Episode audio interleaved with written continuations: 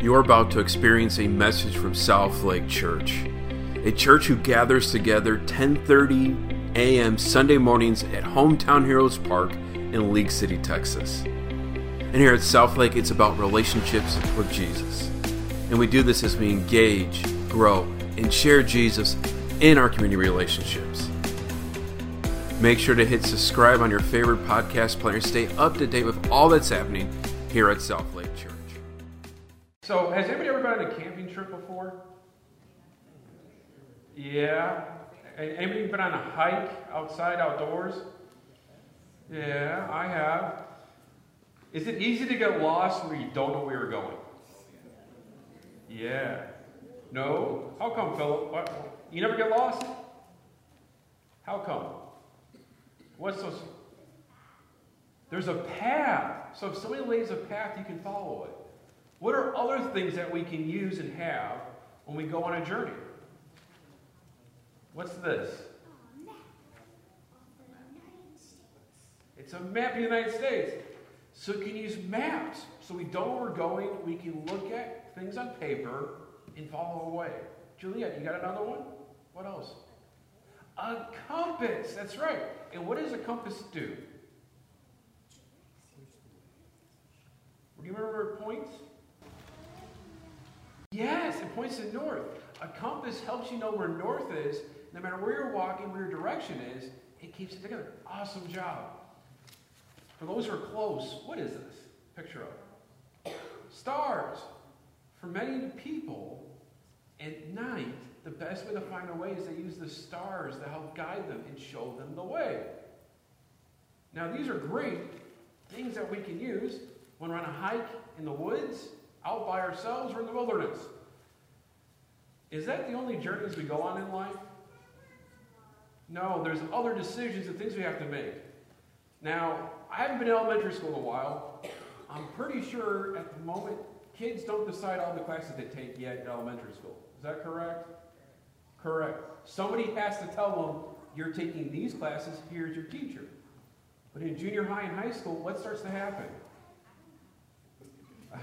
you will, Hobby, I promise. You'll know eventually. You get to start picking some of your classes. This journey, this life you're going on, you get to have some direction. Now, do we have counselors to help us guide us and give us ideas where to go? Yes. When you get to college, it's really fun because it's up to you to figure out your path. And as we know from some of our friends, they take more than six to seven years to get that bachelor. And when we Tommy Boy, we're reminded that that's normally a doctor. People have different routes and ways they go through life. But also, there's other things you have to decide, right? More important life issues that might come up, relationship things. And you need guidance and help from other people. Oh, the mic went out? Well, this is why we all work together. As my mom said, I'm a very special boy. so here we go. So we got the mics here. And so there's different kind of life decisions that we make on our journey that we might not know where we're going, but we seek help. And when we're traveling, do we like to ask for directions? No. I'm not going to say it online the answer of who says yes, who says no. The point being that you can, on, on your road of life, ask for help. I believe it's more fun to try to figure out on your own, even if it takes twice as long. It's part of the journey. The thing in our world and our lives, there's all kinds of things that affect it, right? And I'm talking now just relationships and people, but there's things that are happening, things that are said on TV, right? So how do we vote? For a lot of people, they watch TV, and based on the channel they watch, those are the opinions they hold. Let's, let's be honest there for a second. Facebook, because I love my father. Every time he posts one of these fake stories and resends it, I have to tell him, Dad, double check it before you post it. It doesn't exist. And but this is how people get guidance. On this journey of our life, there's different ways we seek help. But unfortunately, our culture isn't always the best people to get it from. The majority of people is not always the best people to find advice and guidance from. Even if the collected good thinks it's the best thing, doesn't mean it actually is. So the question for us, when we're blind and dark to what's happening in our culture, what helps us guide our path? What is that compass? What points north? Well, our reading today is the wise men. Last week I promised we talk more about this and how the wise men came and worshiped Jesus. So, who are they?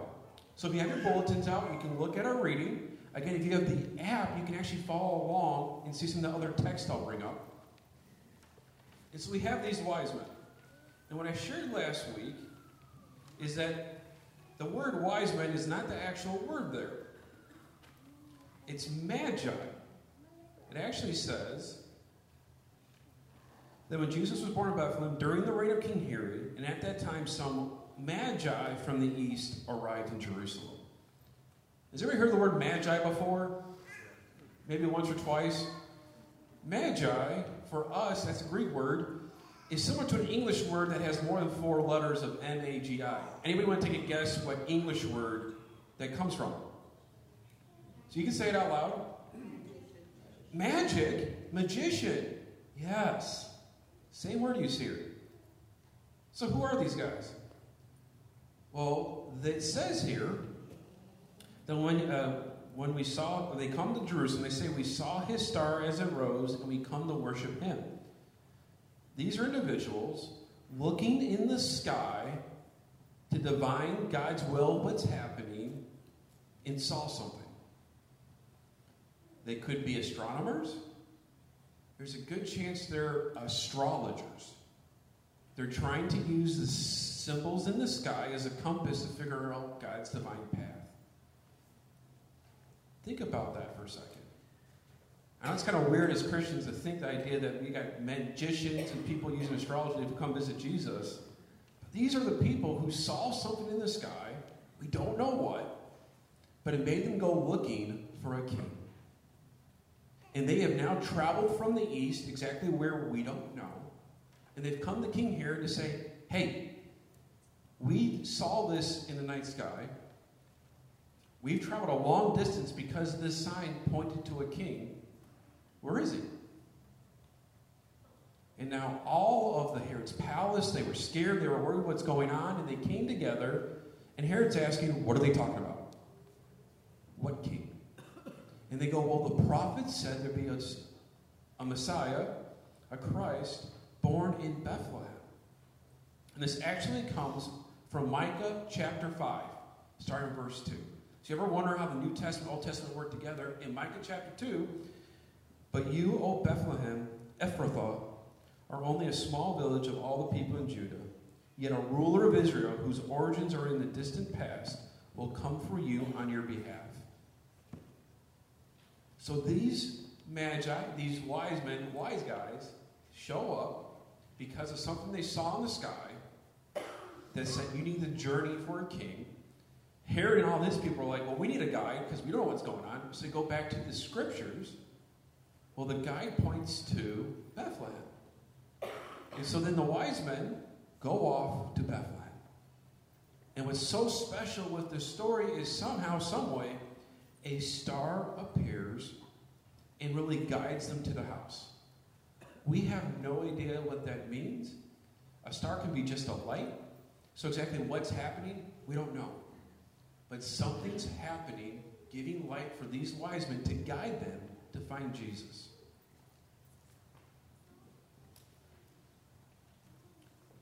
And so when they saw the star, they were filled with joy. They entered the house, saw a child with his mother Mary, and they bowed down and worshipped him. They opened their treasure chest and they gave him gold, frankincense, and myrrh. One of the uh, questions from last week was, What are these gifts? Why are they giving them to him? Now, the actual why, again, we don't know. But what's interesting about these gifts is gold is typically a gift you give to a king as a way of saying, I am under you, I respect you. Frankincense, a type of incense, is burned up for idol worship, for God worship. But the myrrh is a special resin. Everybody remember from last week what it was used for? Embalming for death. And again, myrrh will come up again in the Gospels when they talk about burying Jesus. These are the three things that these magi, wise guys, wise men, bring to Jesus. Now I look at it as it looks at it looks towards his being kingly, it looks him being godly, but also points to his death as well. Do I think the wise men understood that? I don't. Actually, better answer is I don't know. But what's interesting when we look at the whole story of Jesus, how everything comes together, at the very beginning, we see him as a king, a God, and a man who would die for us.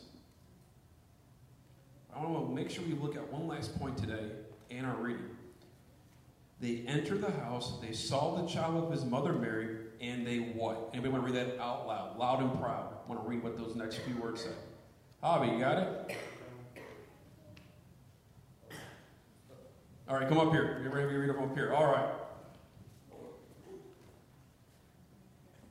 So they bowed down and worshipped him. They bowed down and worshiped him. Unfortunately, there'll be people who say that people didn't worship Jesus, didn't respect him and recognize him. At the very beginning of his life, already we see people bowing down and giving worship to Jesus. These aren't Christians. These most likely aren't Jewish people. Yet, because of the signs that God used with his creation, they were there to worship the King. Jesus. And this is a reminder for all of us in our lives and things that are going on. We're that true guide that north, where north is, that Julia brought up with the compass. It points back to that baby Jesus. The other uh, verses that are in on the app to use is from John chapter 8. In this section, I'm just going to read this out loud for you. This is why we're talking about this. Jesus spoke to the people once more and said, I am the light of the world. If you follow me, you won't have to walk in darkness because you will have the light that leads to life. In Jesus' ministry, he will go on to make a point of who he is. He is that true north like a compass. He is that star that leads the wise men. He's the one who those who follow leads to life. How about you? That's some good news to hear that God actually sends that in our lives to follow and be there. Because a lot of times we ask the question, what are we supposed to do? And the answer is just follow Jesus. And we say that not just because he was a wise man, wise teacher, which can happen. We don't say that because, well, it's 2,000 year old book, so must be true, or don't ask questions. We share this because we believe God came down to be with us. That's the Christmas story. We believe that God lived with us, lived with his people. He loved on them. So much so that he died for them and gave his life. And as Christians, we might say that story again and again and again. But why? Because it's a story that we need to hear again and again and again. That's the story that, light, that lights the way. That's the story that guides our path in a world full of darkness, in a world full of all kinds of obstacles that get in our way. It might be our health, it might be our family members' health, it might be somebody trying to get an education right now, trying to pass exams. It might be trying to figure out do you have enough money to pay the bills this week or pay the rent. When these things come all around us, it's easy to get lost. And we search for other ways to guide us and to support us. We try to find true north without the actual compass. And we're reminded here today with the wise men, we're reminded today of Jesus. He is that light. When we follow him, he's the one who guides it. So, my encouragement here today, here at South Lake, is that we engage, grow, and share. As we come together for worship, as we come together with all the other events, to focus on this star, Jesus that His light, His life helps us, encourages, guides us to a life ever after. And we do this as we meet together. We grow in that. We understand that. Because here's the thing none of us truly get it all the time. You know, technically, none of us will ever actually get it. But we do this together, I'm going to just call them out because I haven't done it in a while. when I'm in a Bible study with Jim Arbin and actually says something, you're like, wow, I need to remember that for Sunday. This is what happens when we grow together. And it's great to grow. It's great to do this with the Lord, but if we're not taking time to share it with one another, we're missing the point. Because this is not a light meant to be held by us, but shared with others. So that's why I asked when we started worship today have you talked to somebody this week just to share joy with them? My encouragement this week is to try that again. As the wise men felt joy seeing Mary, when you see somebody this week, ask them, do they feel joy? What's going how's your life today? Just ask them. You're not there to tell them anything. You're not there to try like, oh, come to South Lake. Simply just ask them, what brings joy? It'd be amazing what the light guides in that conversation. Because in the end, it's about relationships with Jesus. And we do that together as we engage, grow, and share as South Lake together. Amen. Thank you for taking time to hear a message from South Lake Church. And as we engage, grow, and share Jesus together, make sure to click subscribe on your favorite player. Way to stay up to date that's all happening here at South Lake Church here in League City, Texas.